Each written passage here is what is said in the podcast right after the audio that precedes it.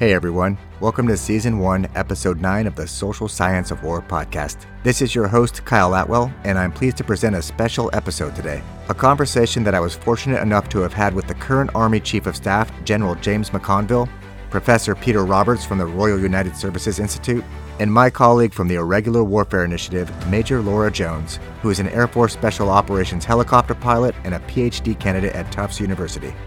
The episode was first posted through the Irregular Warfare podcast, and while the conversation took place over a year ago, I think you'll find the information remains extremely relevant and valuable to land warfare scholars and practitioners today.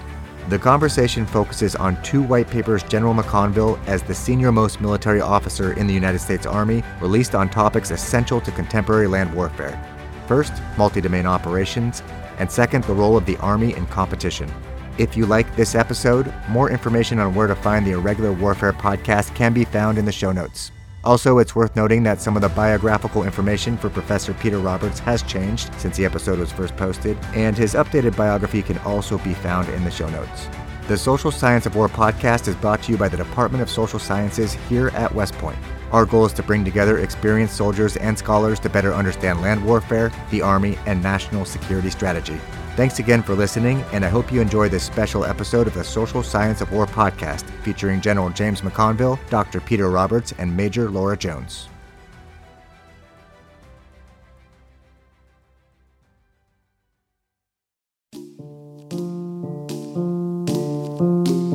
We got to be able to chew gum and walk at the same time. And I think that's important. And as we come out of places like Afghanistan, Iraq, we are aligning ourselves regionally, and we are not walking away from irregular warfare. Deterring adversaries happens in very different ways depending on who you're talking about. What what might deter the Kremlin doesn't necessarily deter Tehran. Uh, what deters Pyongyang is not necessarily works in Beijing. They're all very different. Welcome to episode 32 of the Irregular Warfare Podcast. I'm Laura Jones, and I'll be your host today along with Kyle Atwell. Today's episode explores the role of land forces in great power competition. To address this question, we focused on two white papers recently released by the United States Chief of Staff of the Army one on competition and the second on multi domain operations. Our two guests, one of them the Chief of Staff himself, discussed the implications for land forces of the strategic shift in focus from counterterrorism to a national security strategy oriented on great power competition. They define success in competition as preventing a major war and spend much of the conversation discussing the role of irregular warfare and shaping the environment as ways to deter near peer competitors. General James C. McConville is currently serving as the 40th Chief of Staff of the U.S. Army. A native of Quincy, Massachusetts, he's a graduate of the U.S. Military Academy at West Point, and he holds a Master of Science in Aerospace Engineering from Georgia Institute of Technology. He was also a National Security Fellow at Harvard University General McConville has commanded at multiple levels, including a tour as Commanding General of the 101st Airborne Division, and has held multiple Joint Staff positions. Dr. Peter Roberts is the Director of Military Sciences at the Royal United Services Institute and is a visiting professor of modern war at the French Military Academy. In addition to researching, publishing, and lecturing on a range of military topics, Peter hosts the Western Way of War podcast. This episode will also run on his channel, before earning his doctorate, Peter spent more than 20 years as a career warfare officer in the Royal Navy, where he served in multiple countries around the world. You're listening to the Irregular Warfare Podcast, a joint production of the Princeton Empirical Studies of Conflict Project and the Modern War Institute at West Point, dedicated to bridging the gap between scholars and practitioners to support the community of irregular warfare professionals. Here's our conversation with General McConville and Dr. Roberts. General James McConville, Dr. Peter Roberts, welcome to the Irregular Warfare Podcast. Thank you for being here today. Well, thank you, Laura. It's great to be with you. Nice to be here. Today, we're here to talk about the role of land forces in great power competition. General McConville, you recently released a white paper on competition and another on multi domain operations, which address this question. Can you start by outlining the characteristics of competition that you see as most relevant to the Army land forces today? Well, we find ourselves in the United States Army at an inflection point. We spent the last 20 years in places like Afghanistan and Iraq and Syria conducting what some would call irregular warfare type operations, counterinsurgency, counterterrorism. And we find ourselves in a situation where we're facing what some would describe as great power competition. But what we want to do, the characteristics of the competition that we see is that we must compete with competitors. In great power competition between China and Russia does not necessarily mean great power conflict. And quite frankly, it can't mean great power conflict. But the characteristics of the competition that we will participate in has a human dimension to it. And that's where land forces come into it. The fact that we need to have positional advantage, and, and that means the characteristics of having our forces with calibrated force posture in a place that we can provide reassurance to allies. And we can also put ourselves in a position for deterrence of those who may wish us harm. We also need to have a capabilities advantage. So we're developing six modernization priorities that give us the ability to compete both below the level of armed conflict and above the level of armed conflict. And these include things like long range precision fires, future vertical lift, and some other capabilities that are going to give us the speed, the range, and we have a new concept we call convergence to bring this all together. That's going to give us decision dominance that will give us overmatch in this competition. I mean, I think it's fascinating that you talk about this inflection point. You talk to a lot of military leaders around the world at the moment. Everyone's talking about this inflection point. Lots of them talk about it in terms of technology or capabilities, as you touched on the end.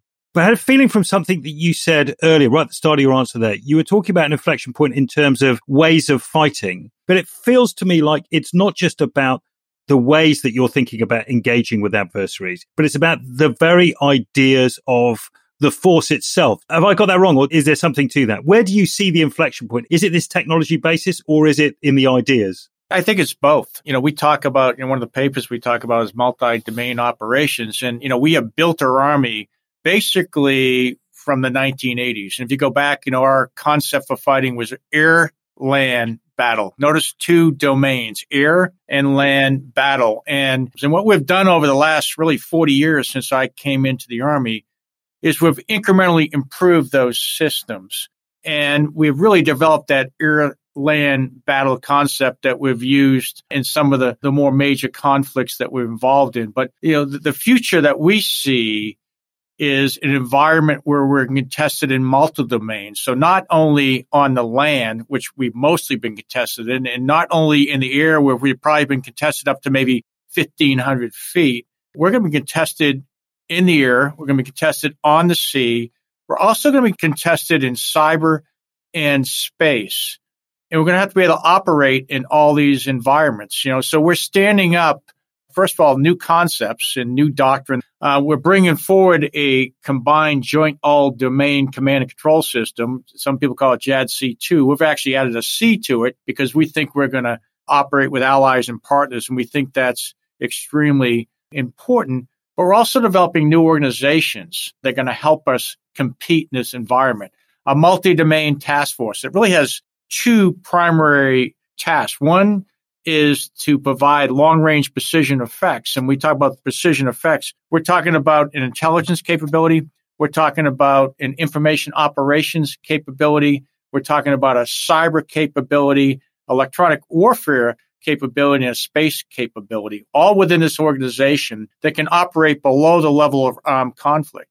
But also, we are developing long range precision fires, hypersonic capability, a mid range capability that'll have an anti ship capability, and then a precision strike capability. So we see in the future, we won't be outranged and we won't be outgunned. And this is going to give us the capability to penetrate integrated air and missile defense capability. Many of our competitors have established what they're calling, or we call, anti-access area denial capability that will maybe prevent us from using the systems that we need to use. So we are developing systems to help the joint force actually penetrate that capability. The other organization we've developed with good effects is the Security Force Assistance Brigades, and we developed those for each of the combatant commanders. And they work alongside with organizations like Special Forces who have always had the foreign internal defense capability.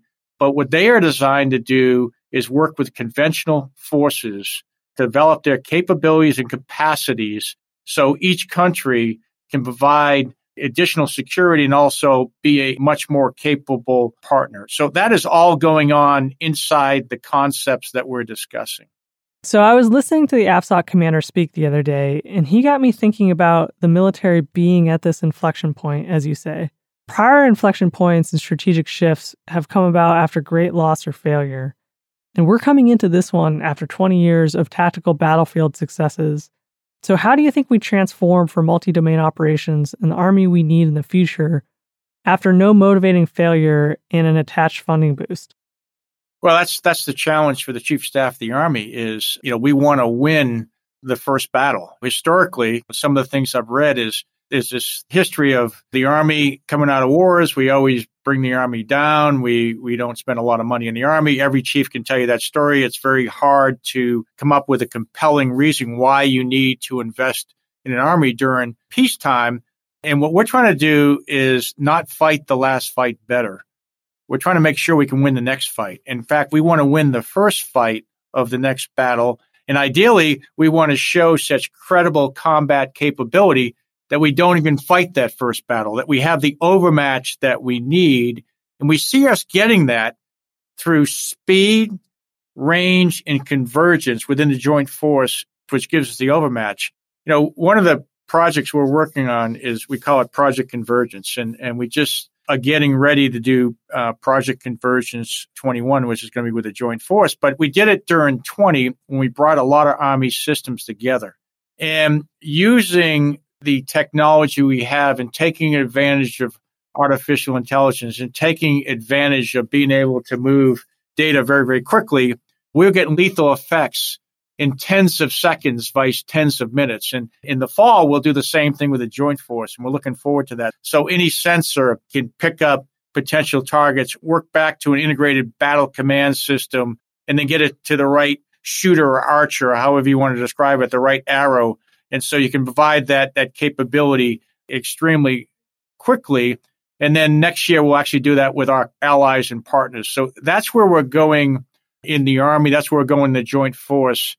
There's a really interesting part in that. There's so much going on there, particularly with the speed ranging convergence, which is really interesting. But it strikes me that all the things you're talking about, the organizational change, the institutional change, the equipment change, the ways of operating, all of this feels slightly reactive to the adversary. They seem to be driving the pace of change, you know, whether it's their A2AD, whether it's their integrated air and missile defense, whether it's their decision making, which is faster than ours. It felt slightly reactive. Do you think that's true, or do you think that's misconstruing, you know, where you're coming from now? Well, I think it's a little of both. I think it's informed, but I also think it's also the, the Western way or, or the American way of warfare is we want to use fires. And in this case, we're going to have very long range precision fires. And so we want to work with allies and partners. We always fight as a team. So we're developing systems that are going to allow us to do that. We want to be lethal, and all the systems development are going to give us a level of lethality that we have never had before. And it, and it flows all the way down even to our soldiers. One of the systems that we're developing, we call it an integrated visual augmentation system when it comes to night vision goggle capability. I argue, at least try to make the analogy it's very similar to what happened with our phones. You know, we used to have phones that were on the wall, and then we went to cordless phones, and then we went to cell phones. But what happens along the way, there were other people that had transformational ideas that came in with a thing that we all carry called an iPhone. And, you know, the idea that maybe 20 years ago, we would have, if a young officer came into me and said, Hey, I got a great idea. We're going to be taking pictures with our phone, we would have said, well, that's not a big, how could you possibly, with this phone that we had that some people don't even know what it looks like anymore, that I used to have, how could you possibly take a picture with your phone? How could you possibly navigate with your phone? We had used to have these paper things. I think you might be familiar. You're old enough that we call maps, you know, and we used to use those type things. So a lot of things are transforming, but what we're looking at is the focus of the army is still going to always be the person. And what we are doing is equipping that person with cutting edge technology so that they can control maybe unmanned aerial systems and they can get that feedback and they can get data very, very quickly, which makes their decision making process much better and really makes them much more lethal on the battlefield, which is the end of the day really does matter. One really important follow up to that. You're equipping the person brilliantly. And there are lots of great graphs about how much more we're spending per person now on a frontline individual compared to what we used to do, even during the Cold War. I mean, it's an enormous difference. Do you think, though, we're doing a good enough job equipping our people intellectually for the challenges? Well, we're in a war for talent, I like to say. We are trying to move. One of the components of our transformation is moving from an industrial age personnel management system to a 21st century talent management system. So, you know, some of the things we're doing in the Army right now is we've stood up a software factory. And very interesting is we're going to have soldiers that are coding on the battlefield because as you start to use artificial intelligence, you've got to rewrite algorithms as you're moving along because you expect a thinking adversary to change the silhouettes of their vehicles to do things that you need to change very, very quickly. The thing we've found in our system is we have tremendous talent throughout the Army, but sometimes we can't see it because we manage our soldiers by two variables. You're a captain of infantry or you're a sergeant of engineers. When we started this software factory, it's very interesting. And we got over 2,500 soldiers that had coding experience. Now, some of these had masters and PhDs in coding, but what surprised me, I met this young specialist. He was an E4 medic. And he was as good as the two majors that had PhDs in coding. And again, with the system we had in place, we couldn't see that talent that they had. And many of these soldiers and officers, because we got them in the right place doing what they want to do in the Army, are going to stay in the Army and not go out and do something else. So we are in a war for talent. We need a whole bunch of different type people. We need people that clearly understand technology, but they need to be able to use that technology in a lethal way. So there's room for everyone in this future force. So right now we're framing the competition problem set. And, you know, you mentioned that technology and new capabilities play a big role. A2AD seeks to limit our ability to project force in a potential future conflict. Talked about decision dominance. When we talk about the Army and great power competition, how much of this is activities leading up to a potential conflict? And how much of this is preparing for the fight itself? Is preparation of the environment for the first battle one of the key roles for the Army? Yeah, I think it's both. You know, there's a discussion going on, you know, in a lot of the circles that we run in. So do we just focus on the conflict or do you start to take a look at the spectrum as we define the spectrum? You know, there's certainly a, a competition type phase. And quite frankly, when you talk to our combatant commanders, we'd like to stay in competition and then it can move to a crisis type situation, which gets you close to conflict and then a conflict type phase. And quite frankly, a large scale ground combat phase is something that I don't think anyone wants, that any of our competitors or potential adversaries want. So the question becomes, how do you compete most efficiently? I like to say there's peace through strength. And that strength comes from a whole of government effort. It comes from having a strong military. It comes from having a strong army. And it comes from having strong allies and partners who share your same vision for the war. So from us, it starts with working very closely with our allies and partners, going to each other's schools. We find that the senior leaders that I interact with, if they've been to our command general staff college, if they've been to our war college, they share very similar values and they understand the way that we're going to fight together. We find that we, when we train with our allies and partners, whether that's through special forces or that's through our security force assistance brigades or that's exercises we do with our other units or it's state partnerships with the National Guard.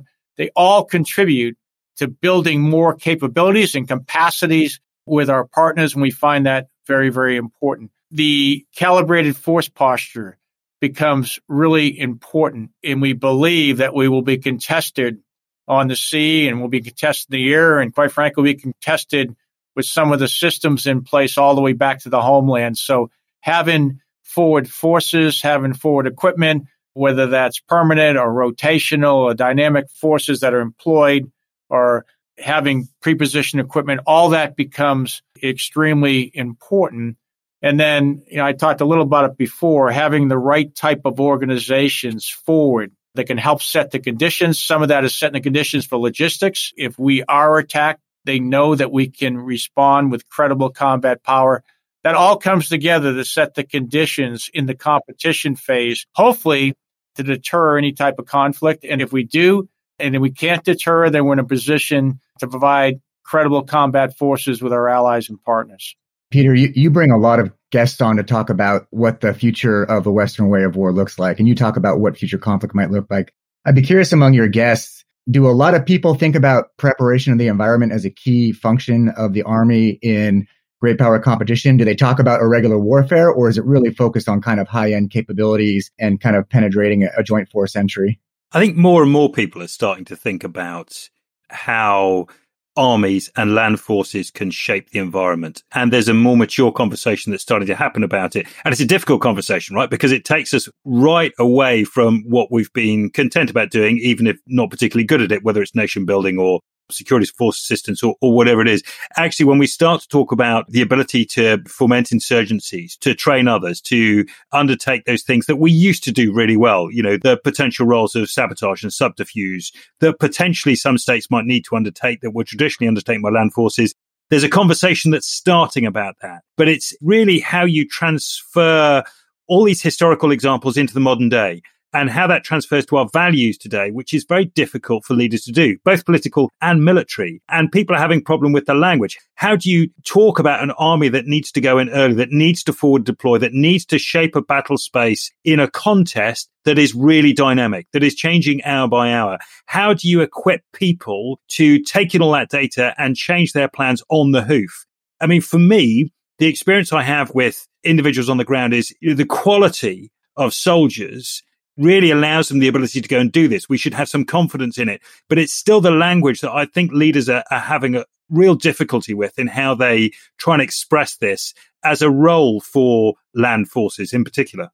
General Conville, to build on that point, can you delve into the relationship between positional advantage and forming this global land power network with its aspect of partner capacity and relationship building, and irregular warfare and how operations on the fringe will play into this strategic shift? You know, you can start to think about positionally as, as we developed long range precision fires and, and we're in a place where we can hold potential competitors' ships at bay. If they decide to do something within that radius, that puts them at risk. That may make them think about what they might be considering to do. It's the same thing with positional advantage. If they know we have the ability to penetrate an anti-access area denial capability that may make them think.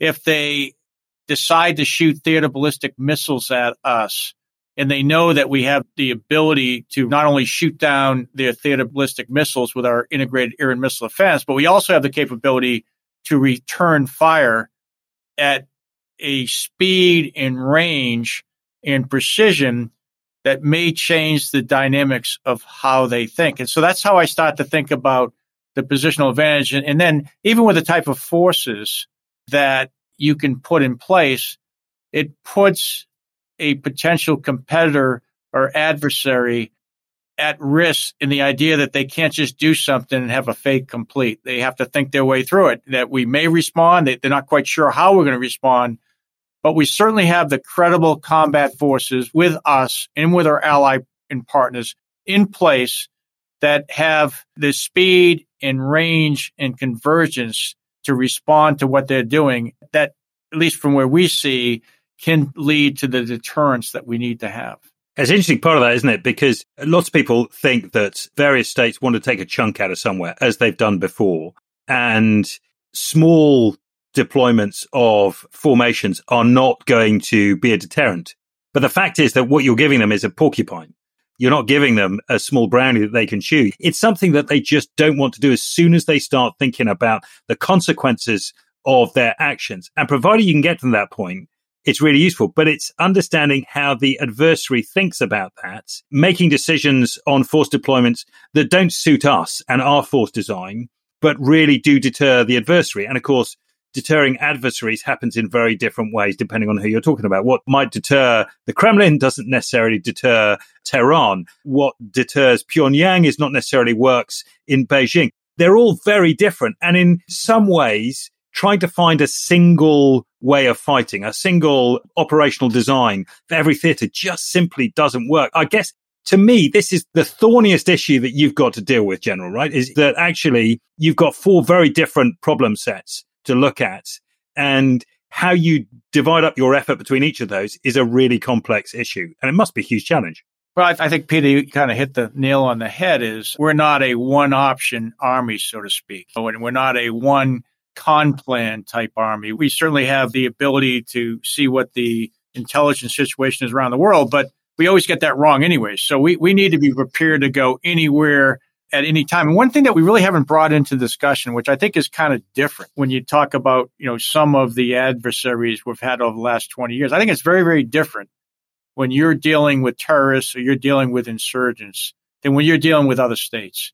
And what I mean by that is they have a zip code. And as a result, we know where they live and we know what they do. And, and I think that does change the dynamics and it also brings into this idea of information advantage or information operations. I, I, think that's a very powerful capability that's out there. You know, the ability to inform and educate other populations of what's going on, I think is extremely important. And I think that's going to be even more important in the future. We see the power of social media or how something's described. It used to be that everyone's entitled to their own opinion, but not their own facts. I'm not so sure that's the way it is in the future. People can create their own facts and they can share those facts very quickly to a whole bunch of people that are on social media, that iPhone type capability. And anything that we do is what is the impact in the information space and how do we maintain information advantage? Because at, at the end of the day, the nature is such that there's certainly a political dimension. There's certainly a human dimension it's about imposing wills and the will of the people, both that are fighting on your with you and you're fighting against matter. And the way to get to the will of the people is certainly through that information space. So I just think this is really interesting. Is there's a moment here where information warfare, that the engagement, the contest that we have in the information space at the moment doesn't feel fair because we're playing by rules and the adversary isn't. And yet, suddenly, where you come across an adversary where you're engaged in a fair fight and it feels like our future adversaries, our potential adversaries feel like they're equipped to bring a fair fight to us. They seem very different spaces than we've been intellectually and materially engaged in in the past 20, 30 years, right? We've been used to an unfair fight of conventional arms where we've had massive superiority, but we're in a different space now. And the reverse of that is true in information space. We should have, it feels to me like we have Silicon Valley. We have all the, the great tools available to us. And yet we feel as though, to me, we're losing in many ways the information war. Does it feel like that to you? Well, I think it's something that we definitely have to think our way through. And I think it's something we have to take serious. And, you know, we do have Western way of life. We do have American values. And I think the American people expect us to live by those values. And so what I wrestle with is we've kind of thought through information operations. I think information warfare is a subset of that. And then even within information warfare, you have to start to break it down. I think the American people expect from us, expect from the military to tell them the truth, to inform and educate. We're not doing disinformation operations or misinformation operations. Certainly with the American people, we have an obligation to be first with the truth with them. We used to have things called deception in the army where, you know, if you go back to World War II, Patton had all these, you know, fake tanks and all this stuff put aside. So how do you do that today in the information environment? So you start to show things that's global in nature.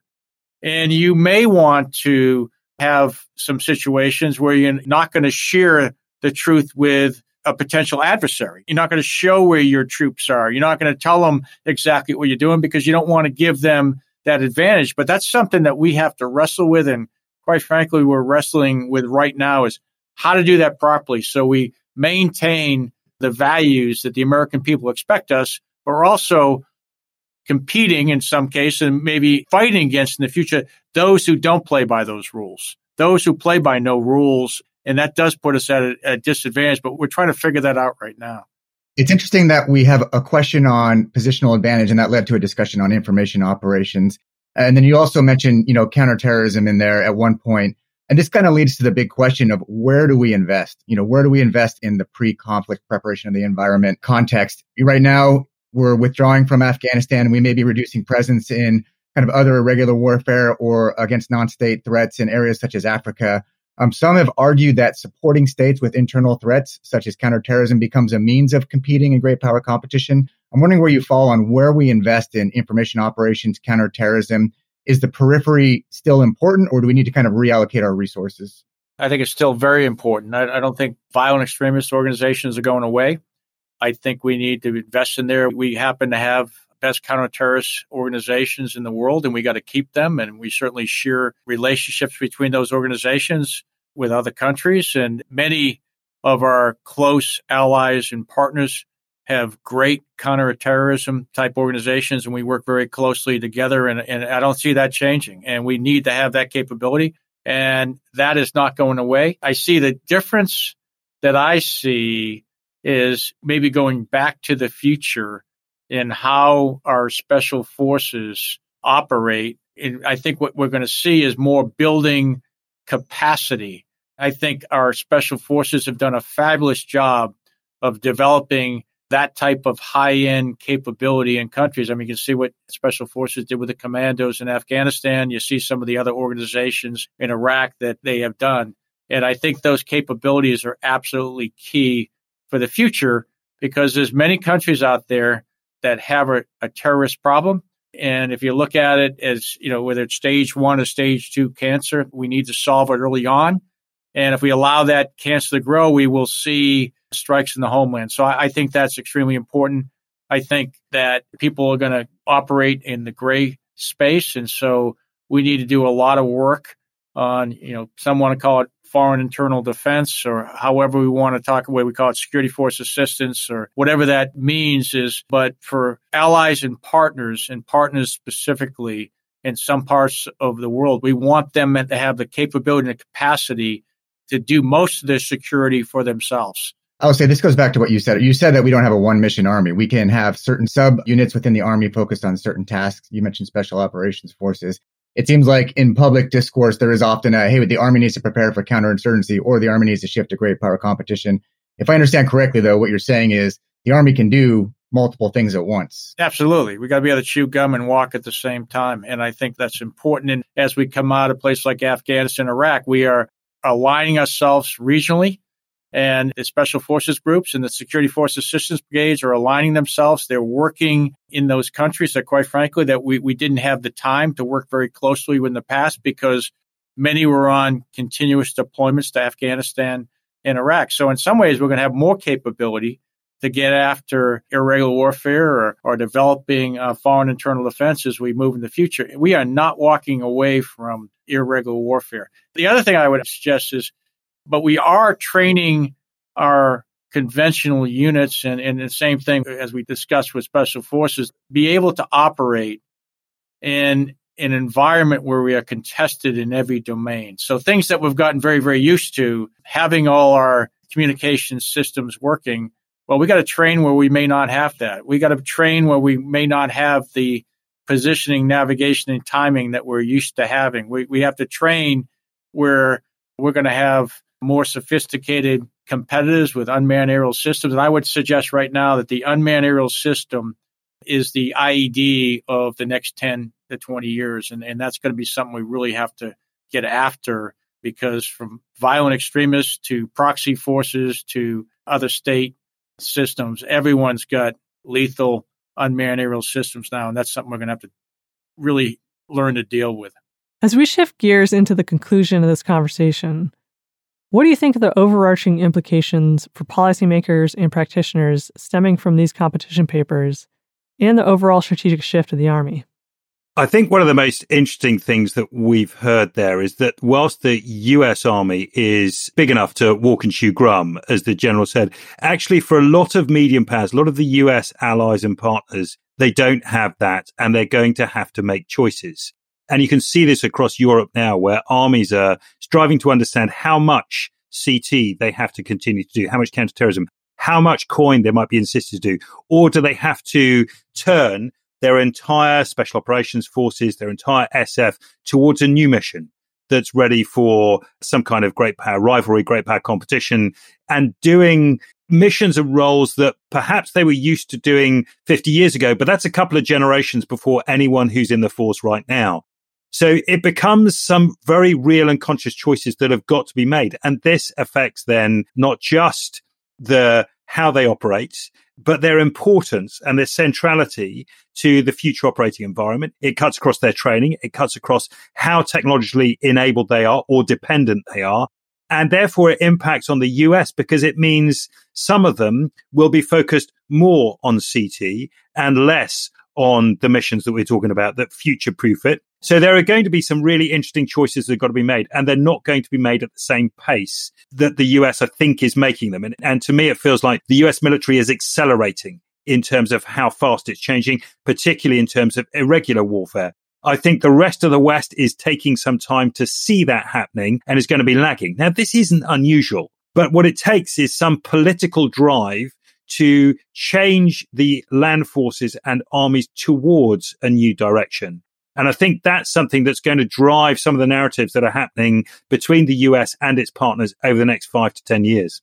Do the European armies make these decisions in silos, or do they kind of come up with a division of labor amongst them for who might focus in certain capabilities in a more cooperative sense, or am I just being a little bit too idealistic? Kyle, it's it's one of the great arguments that has been happening in NATO and Europe for the past seventy years. It's the idea: should we specialize? Do we trust our neighbors enough? To specialize? And the answer is we don't. The reality is that European neighbors don't trust each other, and therefore you have so many armored divisions and you have so many soft teams that are specialized in some things, but not in others. And it's why we don't have, for example, an urban warfare training center in Europe that would allow people to train effectively. But we don't do a division of labor particularly well. So they are made in silos. Now, whilst the chiefs of the armies talk together the whole time, it's the political decisions on how they divvy up this task that make it very difficult for individual forces to make such decisions. It's not a military decision that they're able to make.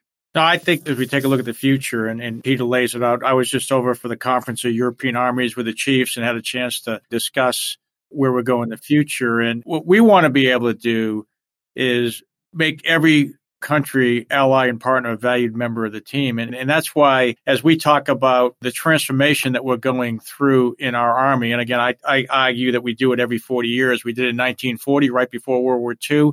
We did in 1980, quite frankly, when I came in the Army. And that's where most of the things that we have and where I sit right now in 2020 is I'm trying to set up the next 40 years so the chief that comes in 2060 can go ahead and lay it out. And, and we are actually transforming at a very rapid pace. And, you know, and, and as I talk to some of our, the leaders, they, they're very concerned. What they're most concerned with is is really the command and control, the joint all domain, and I added the C to. They want to make sure that they're not left behind. They want to be good partners.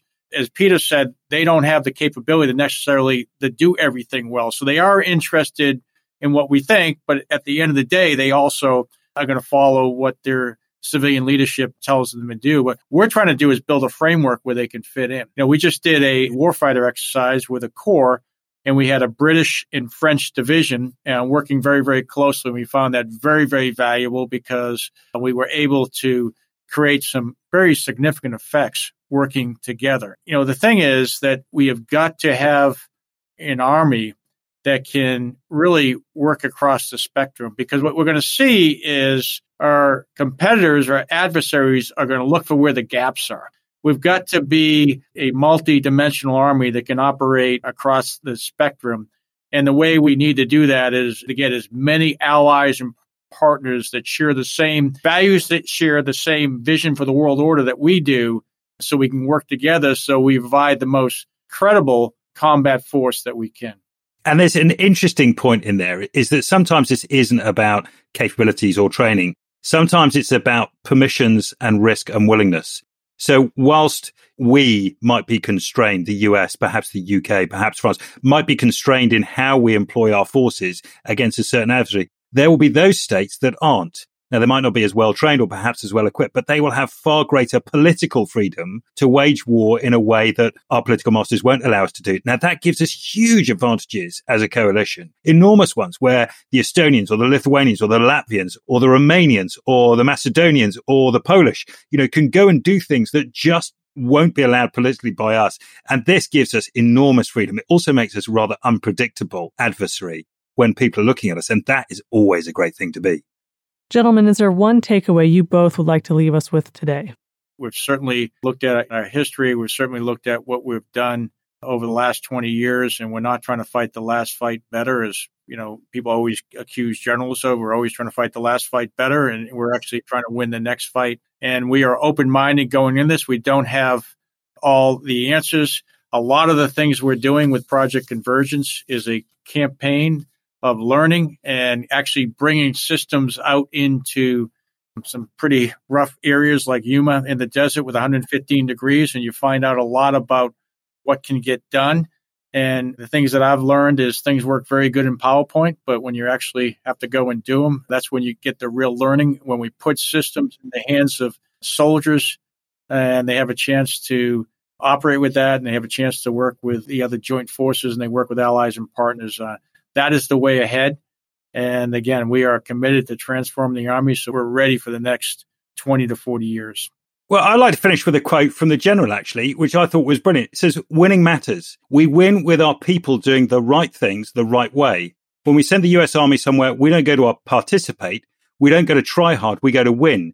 There's no second place or honorable mention in combat. I just think that really sort of sums up where we're going with this. And whilst we've had a great discussion that says we've explained how we're getting there conceptually, we've explained how we're getting there with capability, we've explained how we're getting there with C2, even with allies, I have a slight feeling that perhaps intellectually, we might need a bit of a kick. And here is where irregular warfare sits at its heart. Irregular warfare relies on none of the above great stuff. It relies on people with great brains thinking in different ways about really big problems, being enabled, being empowered to go and make the right decisions at the right moment in time, which gives us that piece of advantage that allows us to grab success from the jaws of defeat. Peter said it very well. You know, I mean, because the other thing that on winning matters is people first, and you get the people right, and then it, it, you win through your people. And, and I, I think that's really important. That's an attitude. And as we talk a lot about technology, at the end of the day, it's really about the people. The people are going to do the winning. And I think in, in without the technology, we'll still win with the right people. Fantastic. General James McConville, Dr. Peter Roberts, thank you so much for your conversation today. And thank you for being here with Irregular Warfare podcast. And thank you, Laura. Great being with you. Thanks a lot. Thanks again for listening to episode 32 of the Irregular Warfare podcast. We release a new episode every two weeks. In our next episode, Andy and Shauna will have a conversation with Peter Bergen and retired Colonel Liam Collins about counterterrorism since 9 11. Following this, Shauna and Abigail will discuss cyber as a tool of irregular warfare with Dr. Jacquelyn Schneider, a fellow at the Hoover Institution at Stanford University. Please be sure to subscribe to the Irregular Warfare podcast so you don't miss an episode. You can also follow and engage with us on Twitter, Facebook, and LinkedIn. If you enjoyed this discussion, please leave us a review on Apple Podcasts. Today's episode was a little unique as we produced it in collaboration with Peter Roberts, who runs his own highly successful podcast, The Western Way of War. Peter's podcast is essential listening for anybody with an interest in military strategy. If you're not already a subscriber, we absolutely recommend you check it out. One last note. What you heard in this episode are the views of the participants and do not represent those of West Point, the United States Army, or any other agency of the U.S. government. Thanks again, and we'll see you next time.